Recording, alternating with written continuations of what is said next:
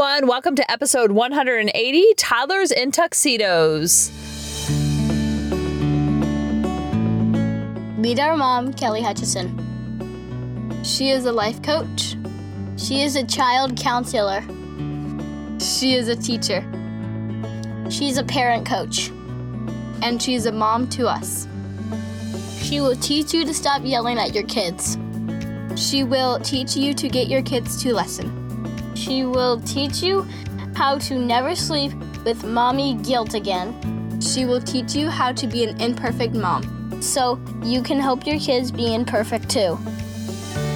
And have harmony in the home. So, I told you about this episode. It was post Dr. Shefali event, which was in Atlanta, Georgia, and was absolutely amazing. She has one every single year.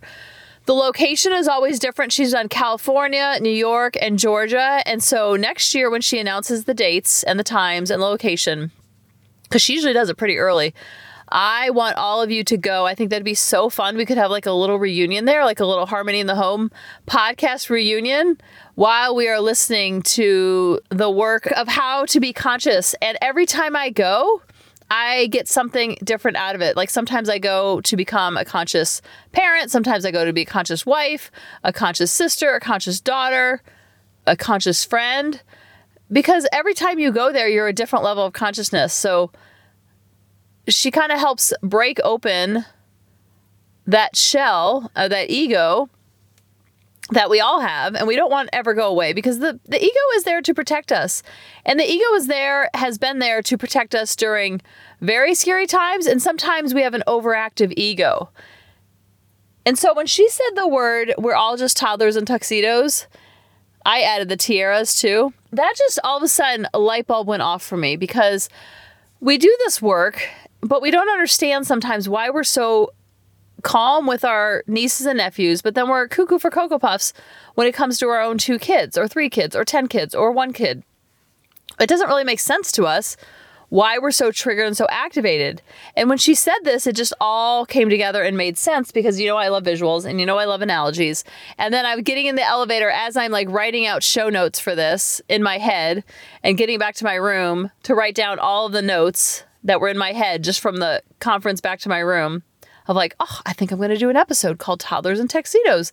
And literally, a guy gets on the elevator and he's wearing a tuxedo. Like, what? And this event, the coolest thing about the event is that you're surrounded by other conscious people too who are on their own journey and have their own struggles. And it's all different because it might be different, but it's all the same. Because we're all just in a giant play. Our, when we think about our life, we're all just the center stage of our play, and then everybody in our life are the actors, the supporting actors, and the cast, and behind the scenes. And so, a lot of that, especially when we're born into it, we don't have any control over who's on our stage with us, who we're co starring with, who's in our backstage. But when we become a grown up, then we get to create our own stage and our own cast of players and our own cast of characters and our own backstage. And then we create those conscious and unconscious behaviors and patterns for our own children. So that's why this work is so powerful because we can break any patterns that we didn't like and then continue the patterns that we did like and create our own center stage. But what happens is when we're younger and we're under a threat or we're in trouble or we have a perceived threat or we have an angry father, an angry mother, or bipolar sister or a bipolar brother or an alcoholic family member. We don't know any different. We don't know that that's not normal. I remember when we were moving over here to where we're living now, and the house was completely covered with boxes. And there was boxes everywhere. The house was completely trashed because we were trying to unpack it. And I couldn't believe the chaos that was around us. And the kids who were like 1 and 3 when we moved here couldn't give a rat's patootie that their house looked like a bomb went off inside of it. They were just literally I could see them. They were like kittens, just bebopping around all the mess and the chaos. And they weren't affected by it because they didn't know any different. And so our kids are the same way, and we were the same way when we were younger. And so when we were younger and we had trauma, we had pain, we had stress, we got in trouble for something we didn't do, or we got in trouble for something that we did do, when we made mistakes, when we messed up on the field or on the courts or the baseball diamond, wherever it was, whenever we were under stress or trauma, the ego created itself in those moments to protect us because it said, you know what? I'm going to be here. I'm going to be here and I'm going to protect you. And so it acts as a little shield and then it became a bigger shield. And the more trauma we went through, the bigger the ego is because it's like a giant monster trying to fight off all of the villains. And so if you think back to when you were a little girl or a little boy, what did you do when you were under a threat? When the ego was agitated, when you were in trouble, when you were under stress? when things were hot, when things were stressful? What did you do? When we go back to what we talked about last week, the fight, flight, freeze, or fawn, how did you show up in those moments? I know it's easy to, for us to see in our children what they go to fight, flight, freeze, or fawn. And they are exactly what they sound like. The fight is like you bowed up and you're like, oh no, I'm t- I take no prisoners. I will get back. I will fight. I will either, either verbal, it might be physical, it might be with your behavior the quote unquote rebellious teen. Then there's also flight. You just hide in your room and hide underneath the covers, become a powder, just go within. The frozen, where you just was like, I don't know what to do. So we did absolutely nothing. Or the fawning, or friend, you'll hear it also called, where you just became a straight A student, stay out of trouble. You saw your brother or sister being the the fighter, and you're like, uh uh-uh, uh, I'm not doing any of that.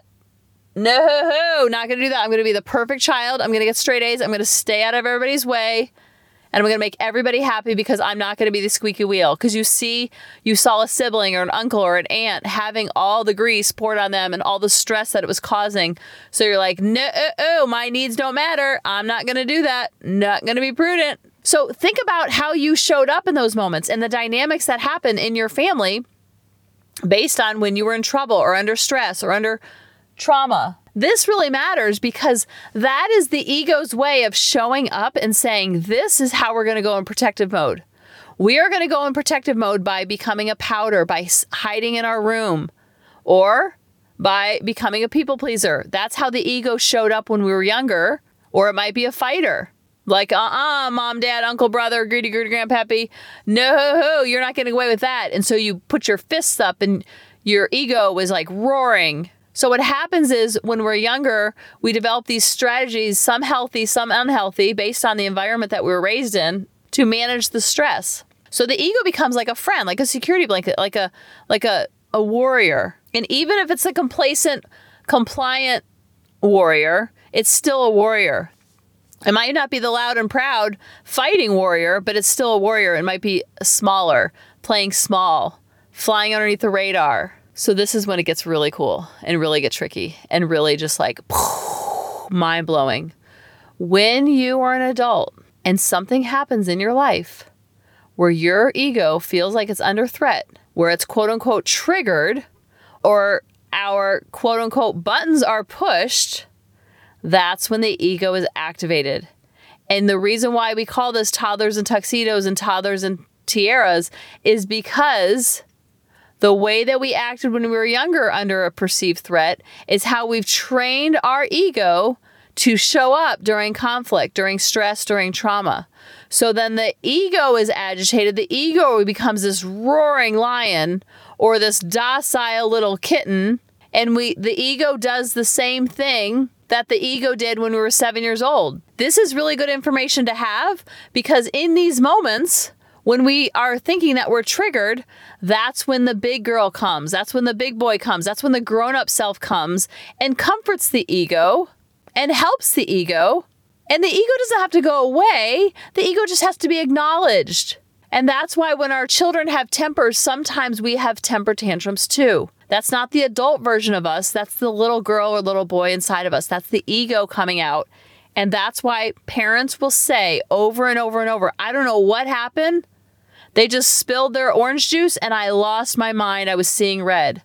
Because that spilled orange juice could be tapping on the you need to be perfect mom. You need to be perfect dad. Things need to be going my way. We want that control. We want that hit of dopamine. And when we don't have it the little ego inside of all of us the little tuxedo the little kid in the tuxedo or the little girl in the tiara comes out and that's where the ego is activated when you know this about yourself, this is really good to know because in that pause, you can allow the trigger to happen or the button to be pushed, but you don't give in to the trigger. You don't give in to the tantrum. You don't have a tantrum with your tantruming two year old.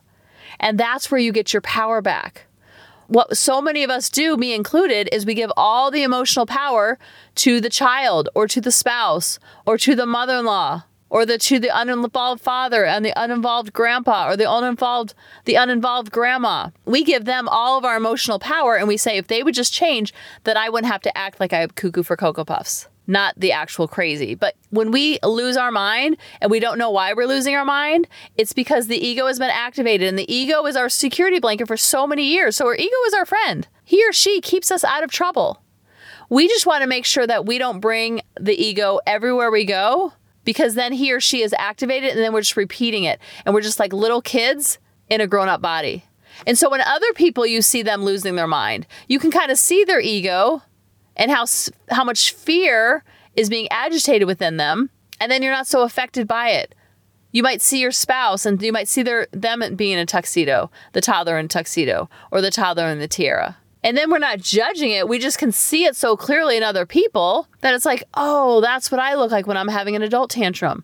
Or that's what I look like when my ego's ag- agitated. It's just about something different. But of course I get that. I see that in something someone else. And when you can see it in someone else, then you can see it in yourself. It's much easier to see it in other people. Because that's when we get all judgy wudgy and we're like, oh, can you believe she's acting like that? Can you believe he's acting like that? But how do we show up like that just with different characters in our play?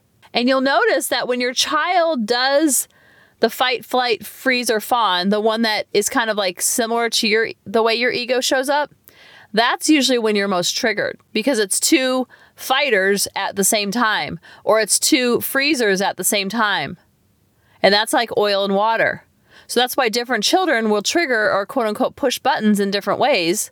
It has nothing to do with the child. The child just being the child and he or she is creating their own ego and their own defense mechanisms. So when you know this, awareness is key, and then you can kind of be curious and not so furious, and then you will notice over time you're not so activated because the grown up self is here showing up and not the little girl and not the little boy self showing up.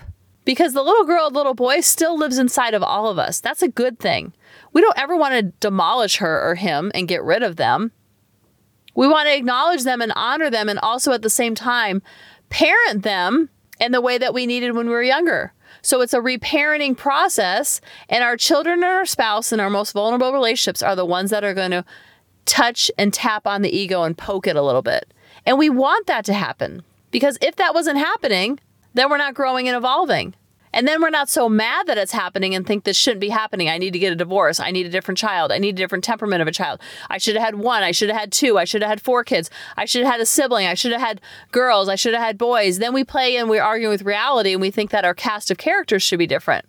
When we just show up differently, and especially with our kids, they reflect that back to us because, again, they don't know any different. So, yelling and screaming, if that's how we manage stress, then that's what they're going to, if they, we teach them that by doing it, then that's what they're going to do. If we're cool, calm, and collected, then that's what they're going to do when things get stressful for them. So this is super empowering work, and you get a lot of your power back and a lot of your control. And you're if you're control enthusiast like me, then it's a win-win. Because the calmer we are as parents, the more we can model that for our children, the less our egos are activated. Our grown-up self shows up and parents ourselves in a way that we needed when we were younger and kind of calms and puts the fire out on the ego, and he or she isn't so activated. And in turn, we teach those strategies to our children. In the end, we'll have more harmony in the home. I love you guys, and I'll talk to you next week. Bye bye.